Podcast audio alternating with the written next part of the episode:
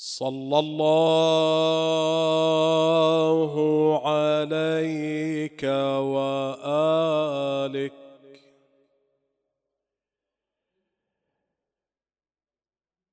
يا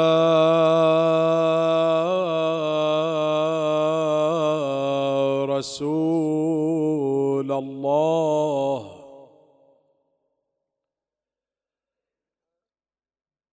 صلى الله عليك يا ابا عبد الله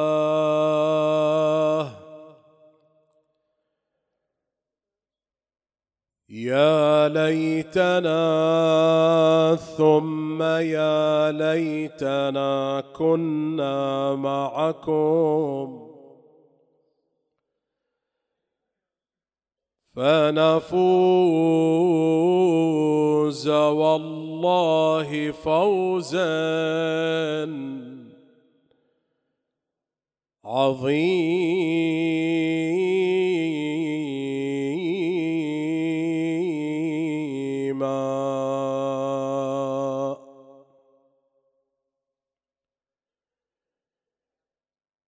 قال الله العظيم في محكم كتابه الكريم. بسم الله الرحمن الرحيم.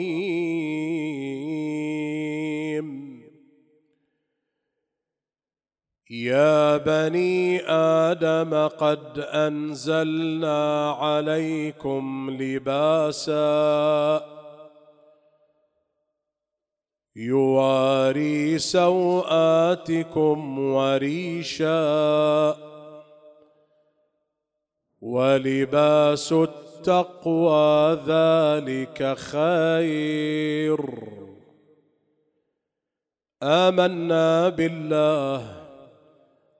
صدق الله مولانا العلي العظيم. وصدق نبيه الكريم محمد.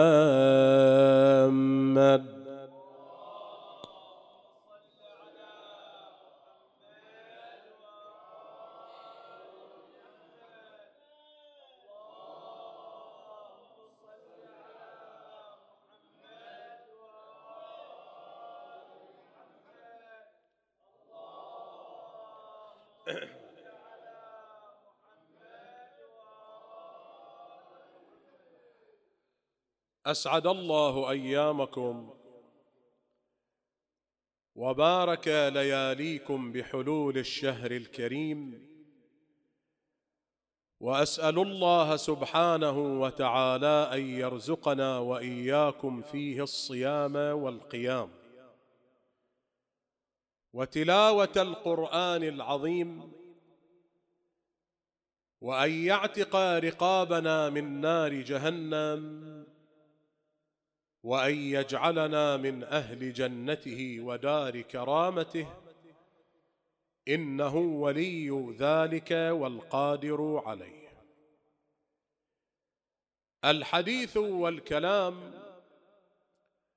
وفي رحاب الآية المباركة التي قرأتها على أسماعكم سيكون من خلال تناول مجموعة من المحاور بحسب ما يحتمله الوقت ويتيحه المقام. أما فيما يعود إلى المحور الأول فإننا نقف من خلاله مع بعض عطاءات الآية المباركة. العطاء الأول أن الآية المباركة تقرر بأن الشارع المقدس يشير إلى وجود جنبتين في الشخصية الإنسانية. وهاتان الجنبتان. كل واحدة منهما تحتاج إلى لباس تلبسه. هذا اللباس لا بد من النظر إليه من خلال حيثيتين. الحيثية الأولى ستر العورة والسوءة والحيثية الثانية التجمل والتزين. وإن شئت فعبر أن الإنسان كما يحتاج لثياب يضعها على جسده من أجل أن يستر سوءته ومعايبه ومن أجل أن يتزين بها ويتجمل فإنه يحتاج كذلك إلى لباس يضعه على روحه يستر من خلاله معايبه النفسانية ويتزين ويتجمل. إن شئت فعبر.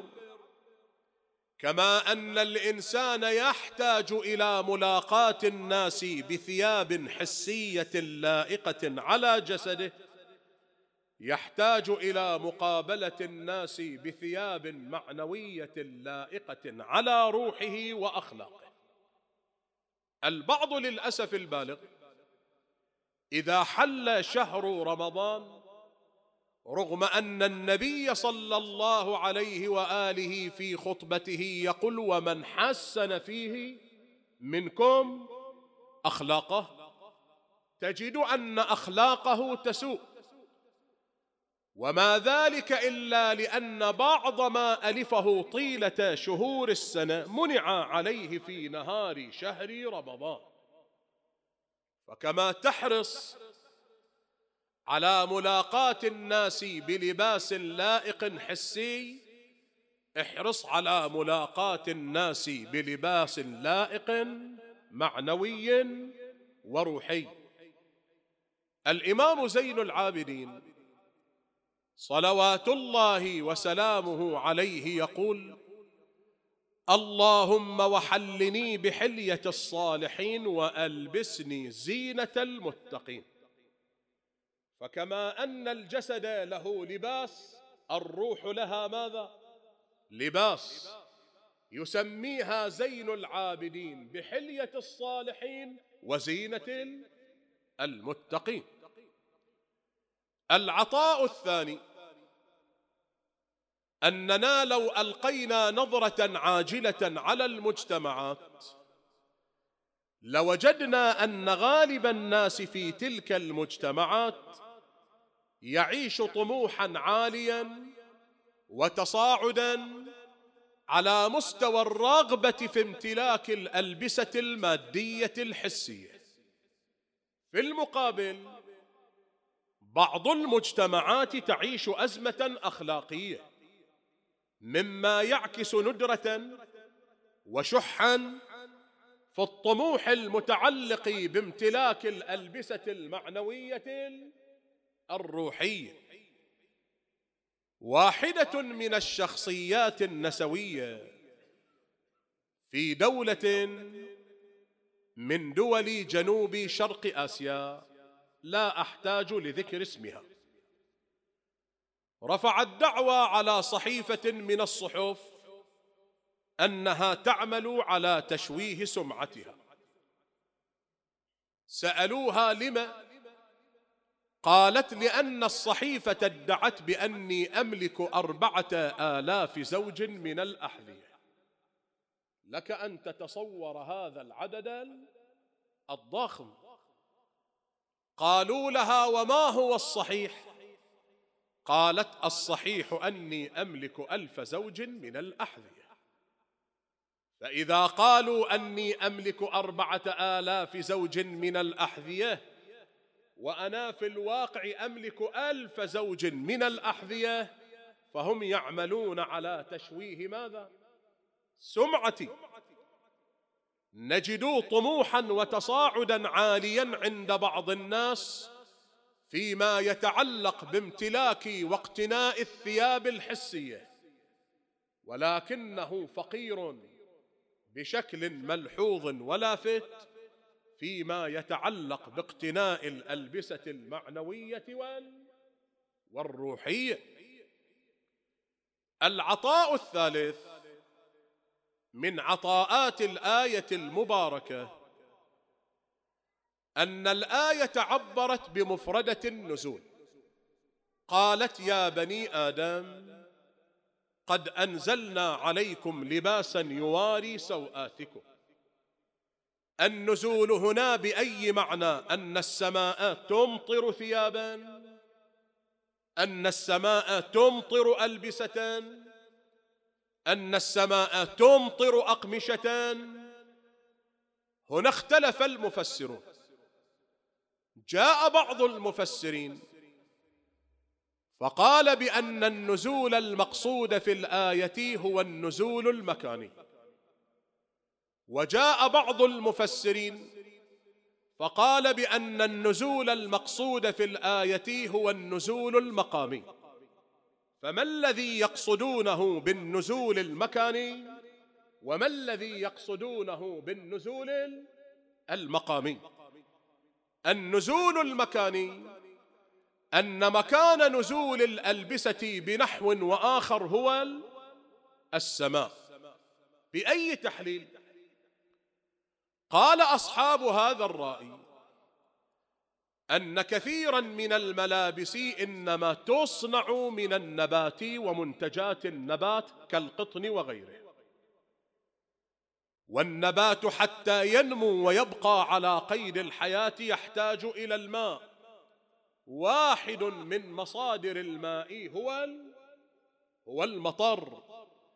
فإذا كان الله قد غذى مصدر الثياب بالماء من السماء فإن اللباس وإن الكسوة وإن الحلية بنحو من الأنحاء وبفهم من الأفهام نزلت من اي من السماء.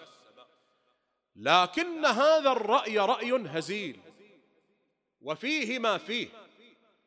الرأي الآخر وهو الرأي الراجح أن الآية لما تقل يا بني آدم قد أنزلنا عليكم لباسا فهي تشير إلى النزول المقامي.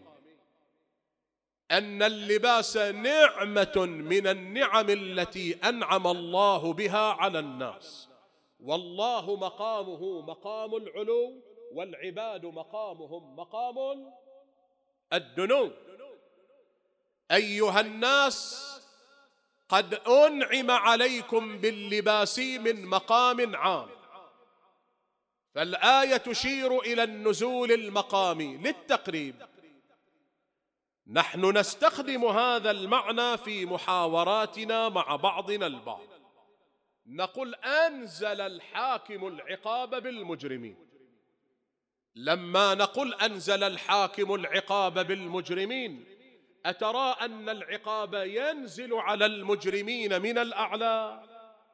وإنما مراد المتحدث أن يقول بأن هؤلاء المجرمين صدر بشأنهم قرار بأن يعاقبوا وهذا القرار صادر من مقام عال. كذلك الآية لما تقول قد أنزلنا عليكم لباسا فهي تشير إلى النزول المقامي وليس إلى النزول المكاني. العطاء الرابع إذا كانت الآية في صدد الإشارة إلى أن نعمة من نعم الله التي أنعمها على عباده هي نعمة اللباس. لما استخدمت الآية مفردة الريش؟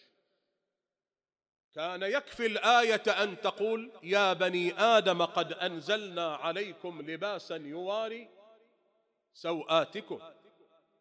لما أضافت فقالت وريشا لما لم تستخدم مفردة الصوف لما لم تستخدم مفردة الوبر لما نصت الآية على مفردة الريش. ألم نقل في مطلع الحديث أن نعمة اللباس والتي أنعمها الله على عباده أخذت فيها حيثيتان حيثية ستر العورة والسوءة وحيثية التجمل وال والتزين. هذه الحيثيه الثانية وهي حيثيه التجمل والتزين أراد الله أن يشبهها بكسوة واحد من مخلوقاته فوجد أن أشبه ما يمكن أن يشبه به فوجد أن أقرب ما يمكن أن يشبه به فوجد أن أفضل ما يمكن أن يشبه به هو ريش الطيور. أنت لو أردت أن تبرز إبداع الله سبحانه وتعالى في مخلوقاته عز وجل. تجد الجمال أبرز في الصوف أو تجده أبرز في الوبر أو تجده أجمل في أو تجده أبرز في ريش الحيوانات. عفوا في ريش الطيور. تجده أبرز في ريش الطيور. لأن الله خلق ريش الطيور بألوان زاهية وأشكال إبداعية. ويكفيك حتى تدرك هذا المعنى أن تنظر إلى طير الطاووس.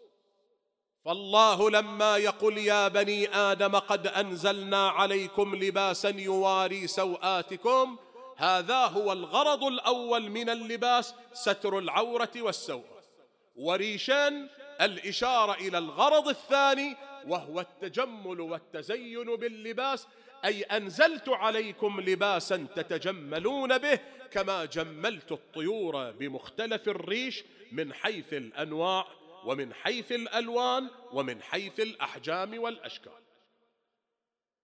العطاء الخامس أن الآية المباركة تقول يا بني آدم قد أنزلنا عليكم لباسا يواري سوآتكم وريشا الله إنما أنعم باللباس على العباد لينعموا بذلك اللباس ضمن أغراض وغايات وأهداف حددها الشارع. الهدف الأول هو ستر العورة والسوء.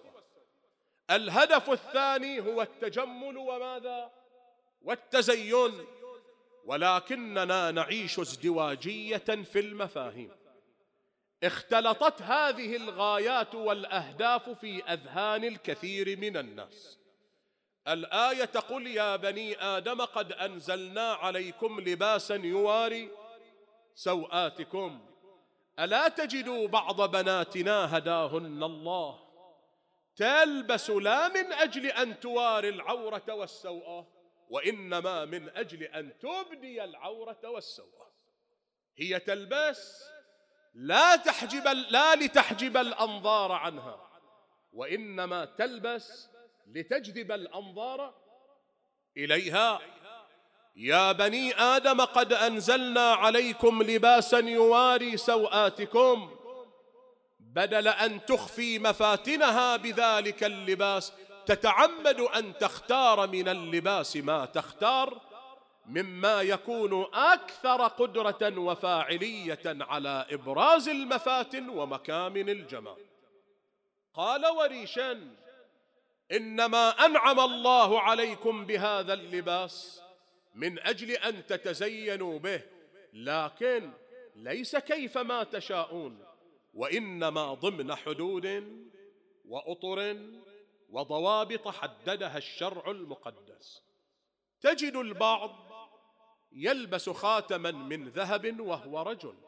هذا تزين ترفضه الشريعة.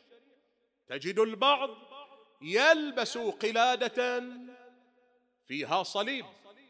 هذا تزين مرفوض لأنه تشبه بال كافر تجد البعض يلبس ثيابا من الحرير. هذا تزين مرفوض لأن لبس الحرير يحرم على من؟ على الرجل. وريشان تزينوا بتلك الألبسة ولكن في ضوء الضوابط والحدود الشرعية. الرواية تقول أن وفدا من النصارى. قدم على رسول الله صلى الله عليه وآله.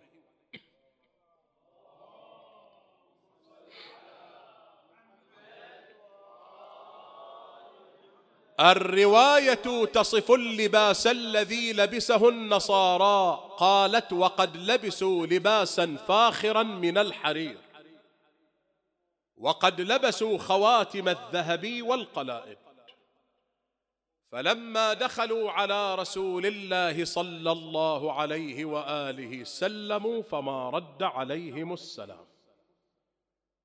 فاحتار وفد النصارى واحتار المسلمون. فجاء بعضهم إلى أمير المؤمنين ليوجد حلا. فقال أرى أن يخلعوا الحرير الذي لبسوه على أبدانهم. وأن يخلعوا القلائد عن صدورهم. وأن ينزعوا خواتم الذهب من ماذا؟ من أصابعهم.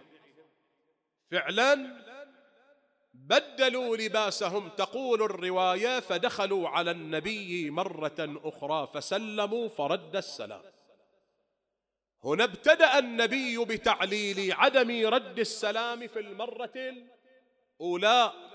قال والله لما دخلوا علي وهم يرفلون في الحرير ويلبسون قلائد الذهب وخواتم الذهب رأيت معهم إبليس الرجيم. اذا الشارع المقدس لما يقول يا بني آدم قد أنزلنا عليكم لباسا يواري سوآتكم وريشا لك أن تتزين باللباس ولكن ضمن الأطر والحدود الشرعية. وأن تتذكر بأنك كما تحتاج إلى لباس حسي تسدله على جسدك تحتاج إلى لباس معنوي تسدله على ماذا؟ على روحك. انصرف إلى المحطة الثانية ولكن بعد الصلاة على محمد وآل محمد.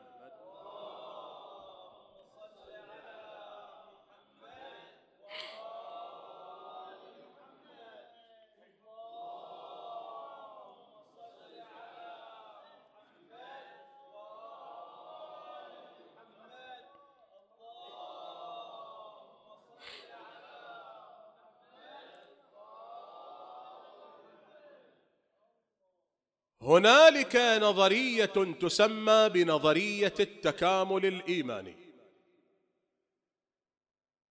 وتسميتها بالنظرية لا يخلو من تسامح وسعة. ما هي تلك النظرية؟ الموجودات في عالم التكوين من أكبر مجرة إلى أصغر ذرة لا تخرج عن واحد من صنفين أو نوعين. الصنف الأول هو ما يعبر عنه بالحقائق الجامدة. الصنف الثاني هو ما يعبر عنه بالحقائق الحية. الحقائق الجامدة هي تلك الموجودات في عالم التكوين. والتي لا تملك قابلية للنمو والزيادة والتطور والتكامل. وإنما هي باقية على حالها وحجمها الذي وجدت عليه مهما طالت الأعوام وامتدت السنوات. الحقائق الحية هي تلك الموجودات في عالم التكوين والتي تملك قابلية للنمو والزيادة والتطور والتكامل. الحقائق الجامدة من مثل هذا الخاتم الذي ألبسه في أصبعي. منذ فترة اشتريت هذا الخاتم. هو بشكل معين. هو بمقياس معين. هو بصياغة معينة. هل يتصور عاقل أن هذا الخت أن هذا الخاتم أو أن هذا الخاتم يضيق في يوم من الأيام لوحده. أن يتسع في يوم من الأيام لوحده. أم أنه باق على حاله وحجمه الذي صنع عليه مهما طالت الأعوام وامتدت السنوات. وما ذلك إلا لأنه حقيقة جامدة لا تقبل النمو والتطور والتكامل والزيادة. الحقائق الحية هي تلك الموجودات في عالم التكوين والتي تقبل التطور والتكامل والنمو والزيادة كالطفل الصغير. فتراه يخرج من طور إلى طور ويترقى من مرحلة إلى مرحلة ويخرج من عمر إلى عمر عقله يترشد سلوكه يتنضج رؤاه تتبدل. اذا الموجودات في عالم التكوين من أكبر مجرة إلى أصغر ذرة لا تخرج عن هذين النوعين. إما حقيقة جامدة كالخاتم وإما حقيقة حية كالطفل الصغير. السؤال الذي نبتغي أن نطرحه على أنفسنا. المنسوب الإيماني في داخلك والمنسوب الإيماني في داخلك معدل التقوى في داخلك ومعدل التقوى في داخلي. هل هو من سنخ الحقائق الجامدة كالخاتم التي لا تقبل النمو والزيادة والتكامل؟ أم أنه من سنخ الحقائق الحية كالطفل الصغير؟ قابل لأن يكبر يوما بعد يوم. قابل لأن يتطور ساعة بعد ساعة. القرآن الكريم يجيب فيقول إنما المؤمنون الذين إذا ذكر الله وجلت قلوبهم وإذا تليت عليهم آياته ما الذي تفعل؟ قال زادتهم إيمانا؟ فالإيمان والتقوى حقيقة حية تقبل النمو والزيادة كما هو بالنسبة للطفل الصغير. أنت في شهر رمضان تعامل مع التقوى في داخلك كما تتعامل مع ولدك. تعكف على تربية ولدك حتى يستطيع الجلوس لوحده. تبذل عناية أكبر حتى يستطيع الطفل أن يقف على قدميه. تبذل عناية أكبر حتى يستطيع الطفل أن يأكل لوحده ويشرب. حتى يستطيع المشي لوحده. يكبر ويكبر حتى يست حتى يصير رجلا يمكن الاعتماد عليه. مشكلتنا أننا لا نتعامل مع الإيمان والتقوى في داخلنا كما نتعامل مع أطفالنا. وإلا أسألك من منا يرسم خطة تربوية لتربية التقوى في داخله كما يرسم خطة تربوية لتربية الأطفال؟ ولو كان عندنا من الاهتمام بتربية التقوى في داخلنا كما نهتم بتربية أطفالنا. لكنا اليوم ننافس الأولياء ورعا وتقوى. واحدة من الأساسات التي لا بد أن أراعيها في شهر رمضان. حتى أبني الإيمان في داخلي. وحتى أجني ما يمكن جنيه من خيرات هذا الشهر العظيم هو ترتيب الأولويات. الكثير من الناس يعيش الفوضى في شهر رمضان. لم يرتب أولوياته قبل دخول الشهر. فيمضي اليوم واليومان حتى يتصرم الشهر الشريف وقد خرج منه بخفي حنين. هنالك قصة أسطورية جميلة يتحدثون فيها عن ملك ضل الطريق في الصحراء فأشرف على الموت. فأنقذه الله بأعرابي أعطاه شيئا من الماء والطعام. فأراد ذلك الملك أن يكافئ هذا الأعرابي تقول القصة الأسطورية فأدخله في غرفة فيها من الكنوز ما فيها وفيها من المجوهرات ما فيها وفيها من الذهب ما فيها. قال أمهلك يوما واحدا لتجمع ما تستطيع جمعه من هذه الكنوز وما تجمعه خلال أربعة وعشرين ساعة. هو ملك إليك. مطلوب فق مطلوب منك فقط أن تجمع ما تستطيع أن تجمعه. فلما أدخلوا الأعرابي إلى تلك الغرفة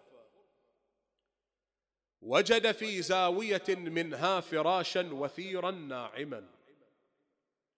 ووجد في زاوية أخرى مائدة كبيرة من الطعام.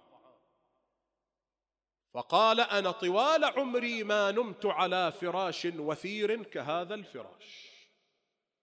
وطوال عمري ما وقعت عيناي على طعام كهذا الطعام فضلا عن ماذا؟ عن تناوله. أنا لما أستعجل في جمع المجوهرات؟ أنا لما أستعجل في جمع الكنوز؟ عندي أربعة وعشرون ساعة.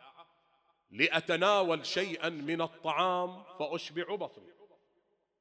ثم أخذ قسطا من النوم على هذا الفراش الوثير. أكل من الطعام حتى ثقل رأسه. جاء فنام على الفراش بينما هو نائم وإذا بالحراس يطرقون الباب. قم فقد انتهت مهلتك فخرج من الغرفة بخفي حنين وكانت مليئة بالكنوز والمجوهرات الثمينة ولم يكن مطلوبا منه إلا أن يعمل على ماذا؟ على جمعها. هكذا بعضنا للأسف البالغ. يدخل إلى شهر رمضان فيخرج منه بخفي حنين فينشغل بما ينشغل به. طوال هذا الشهر الشريف حتى تتصرم الأيام. إذا الموجودات في عالم التكوين إما حقيقة جامدة وإما حقيقة حية.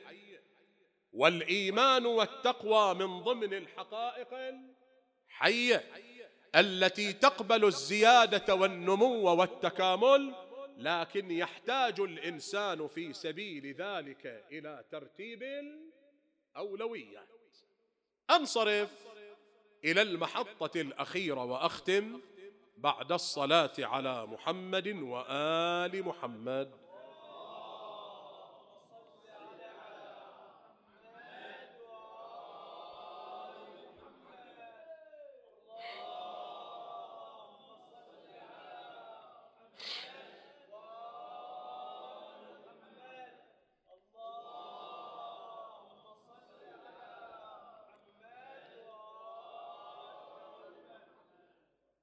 إذا التكامل الإيماني أتاحه الله لعباده في شهر رمضان. ولا يحتاج الإنسان إلا أن يرتب أولوياته ولكنه يحتاج إلى شيء آخر. ما هو ذلك الشيء؟ حتى تدخل في مضمار التكامل الإيماني إلى الله هنالك مجموعة من الأقفال والمغاليق تحتاج أن تفكها وتفتحها أولا. إن لم تفتحها إن لم تفكها لن يؤذن لك بالدخول إلى مضمار التكامل الإيماني. واحدة من تلك الأقفال والمغاليق والتي يغفل عنها الكثير من الناس العداوات الاجتماعية. صدقوني أيها الأحبة لعدة مرات وأنا أخرج من بعض المآتم ولعدة مرات وأنا أدخل إلى بعض المآتم أو المساجد. يعترض طريقي بعض المؤمنين لم لا تتحدثون عن قطيعة الرحم؟ لم لا تتحدثون عن العداوات الاجتماعية التي تحصل بين الناس؟ الغريب العجيب أنك ربما تملك علاقة طبيعية منتظمة مع أخ أو أخت مع زميل أو صديق. بين ليلة وضحاها تجف منابع تلك العلاقة من غير أن تعرف الأسباب. وبعض أطراف العداوة الاجتماعية يعيش مستوى من التصلب الشديد. طرف من الأطراف. يقول أريد أن أعرف سبب هذه العداوة الاجتماعية. والله لا أفقه السبب. أنا ما شعرت وما التفت إلا الطرف الآخر قد تغير علي جمله وتفصيلا أن يصل الحال أيها الأحبة ببعض الناس أن يقاطع مجالس فاتحة أخيه. تسمع عن فلان من المؤمنين توفي. أنت لا تعرفه. وإنما تملك علاقة مع من؟ مع بعض أرحامه. أنت إنما تذهب إلى مجالس التعزية لخاطر أولئك الأرحام الذين تملك علاقة معهم. تحضر المجلس والمجلسين لا تجد لهم أثرات. تسأل يقال لك بأن هؤلاء كانوا على عداوة مع الميت وألقت العداوة بينهما بظلالها حتى على مستوى حضور مجالس الفاتحة. أن تصل العداوة بين الأرحام إلى درجة يقول فيها الآخ لأولاده إن استطعتم في وقت تشييع أن تمنعوا عامكم من الحضور إلى المقبرة فامنعوه. كيف تريد من الله سبحانه وتعالى أن يحن عليك وأن يرحمك وأنت لا ترحم أخاك؟ كيف تريد من الله أن يرق عليك وليس في قلبك شيء من الرقة لاختك كيف تطلب من الله ما تمنعه عن ارحامك وهذا المعنى وردت فيه روايات تهز الأعماق من الداخل. أكتفي بهذه الرواية وأختم. إمامنا الرضا صلوات الله وسلامه عليه يقول إن الله يغفر في كل ليلة من ليالي شهر رمضان لسبعين الفا من العباد. فإذا حلت ليلة القدر غفر الله فيها للعباد أكثر مما غفره في رجب وشعبان ورمضان إلى ليلة القدر. لكن الرواية استثنت رجلا واحدا. من هو ذلك الرجل؟ يقول الإمام الرضا من تكون بينه وبين إخوانه المؤمنين عداوة. إذا حل وقت الفجر رقت الملائكة إلى السماء ربنا وإلهنا. فلان من عبادك أحيا الليلة بالدعاء والمناجات وفلان الآخر أحيا الليلة بالدعاء والمناجات كم نسجل في سجلهما من الحسنات؟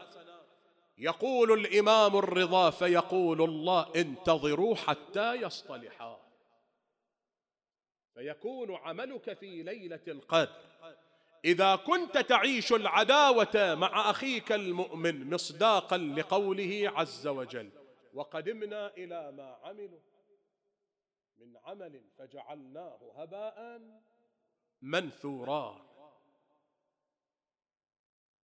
أفضل ليلة في ليالي السنة هي ليلة القدر. عداوتك مع أخيك المؤمن تمنع من قبول عبادتك في ليلة القدر. فما بالك بباقي ليالي شهر رمضان؟ من باب أو لا؟ ما بالك بباقي أيام شهر السنة؟ لذلك أيها الأحبة هذه الليلة هي الليلة الأولى من شهر رمضان. وشهر رمضان كما يعبر عنه واحد من الفقهاء يقول هو قطعة من الجنة. فلا تضيع على نفسك هذه الفرصة. وإن كانت بينك وبين أحد من المؤمنين عداوة فبادر إلى إنهائها. إن كان بينك وبين واحد من أرحامك عداوة فبادر إلى إنهائها في هذه الليلة حتى يأذن لك الله بالتكامل الإيماني. أولست ممن يحضر مجالس الحسين؟ لم لا تتعلم من رحمة الحسين؟ الحر بن يزيد الرياحي هو الذي جعجع بالحسين ونساء الحسين. ولكن في يوم العاشر من المحرم ربط على عينيه عصابة وأمر من يقيد يديه برباط ثم قال له خذني إلى الحسين. لما وصل إلى الحسين قال أبا عبد الله هل لي من توبة؟ قال إن تبت تاب الله عليك. أين أنت من رحمة الحسين؟ وأسألك أي جرم ذلك الذي اقترفه أخوك المؤمن في حقك حتى صير من قلبك قطعة من الحجر؟ حتى صير من قلبك قلبا قاسيا. أو يصمد ما اقترفه أخوك المؤمن في حقك أمام ما اقترفه الحر في حق الحسين. وجعجع بالحسين. أرعب قلوب الهاشميات. ومع ذلك لما جاء تائبا استقبله الحسين بقبول حسن. في المقابل علي بن طعان المحاربي. والذي كان في جيش الحر لكنه وصل متاخرا إلى معسكر الحسين وهو يلهث من شدة العطش. فقال الحسين أعطوه السقاء ليشرب أعطوه السقاء ما عرف كيف يتعامل مع السقاء. فصار يريق الماء يمنة ويسره. جاء له الحسين صار يملأ كفيه بالماء ويسقيه حتى أرواه. ما ابتعد عنه الحسين إلا بعد أن أروى عطشه. بعض أرباب المنبر يقول والعهدة عليه. أن علي بن طعان المحاربي يقول رأيت الحسين ممددا على تراب كربلاء في يوم العاشر من المحرم. وقد صنع لنفسه وسادة من تراب قبل أن يصعد الشمر على صدره. يقول ابن طعان رأيت الحسين يهمهم بكلمات لا أسمعها جئت فقربت أذني من فم الحسين. وإذا به يقول وحق جدي أنا عطشان. هذه لحظة رد الجميل يا لعين. هذا الذي أرواك وهذا الذي سقاك. ما الذي فعلت يا ابن طعان؟ يقول بعض أرباب المنبر والعهدة عليه جاء ابن طعان بشيء من الحجارة. وصار يرضخ رأس الحسين بحجر بعد حجر حتى انقطعت أنات الحسين.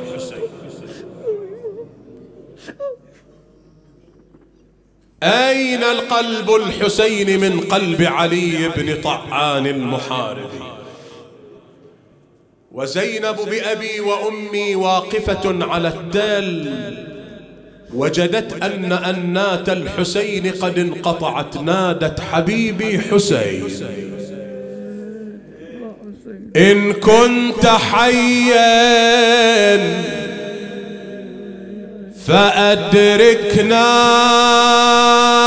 يا حسين. وإن كنت ميتا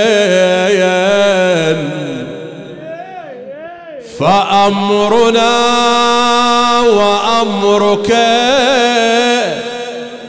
إلى الله. أنا ودي أوصل مصرعك وانجدل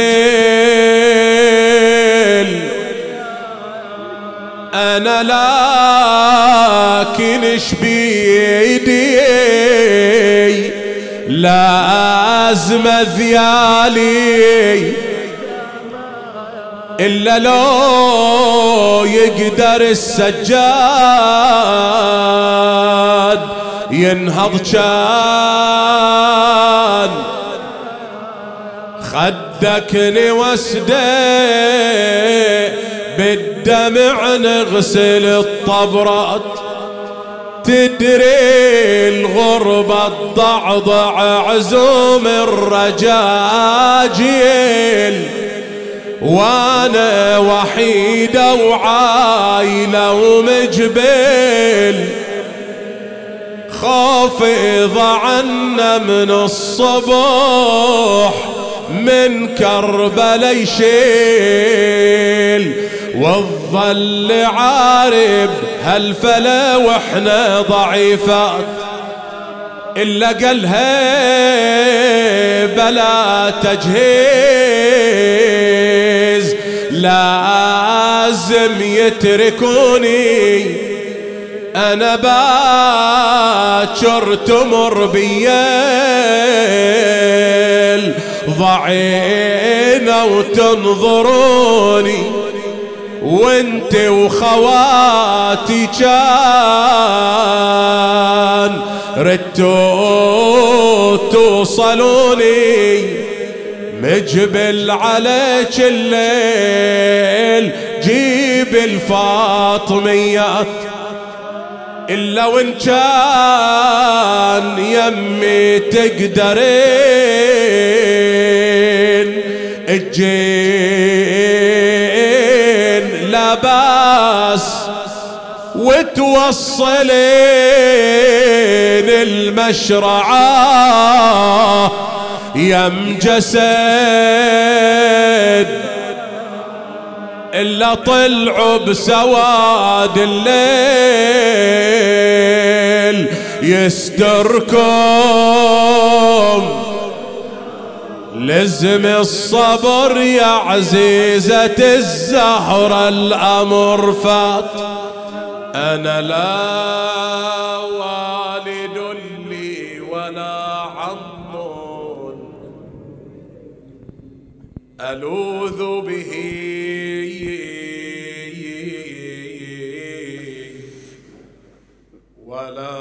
أخ لي بقي أرجوه ذو رحمي يا الله. مسألة من المسائل الشرعية المرتبطة بمكروهات الصوم.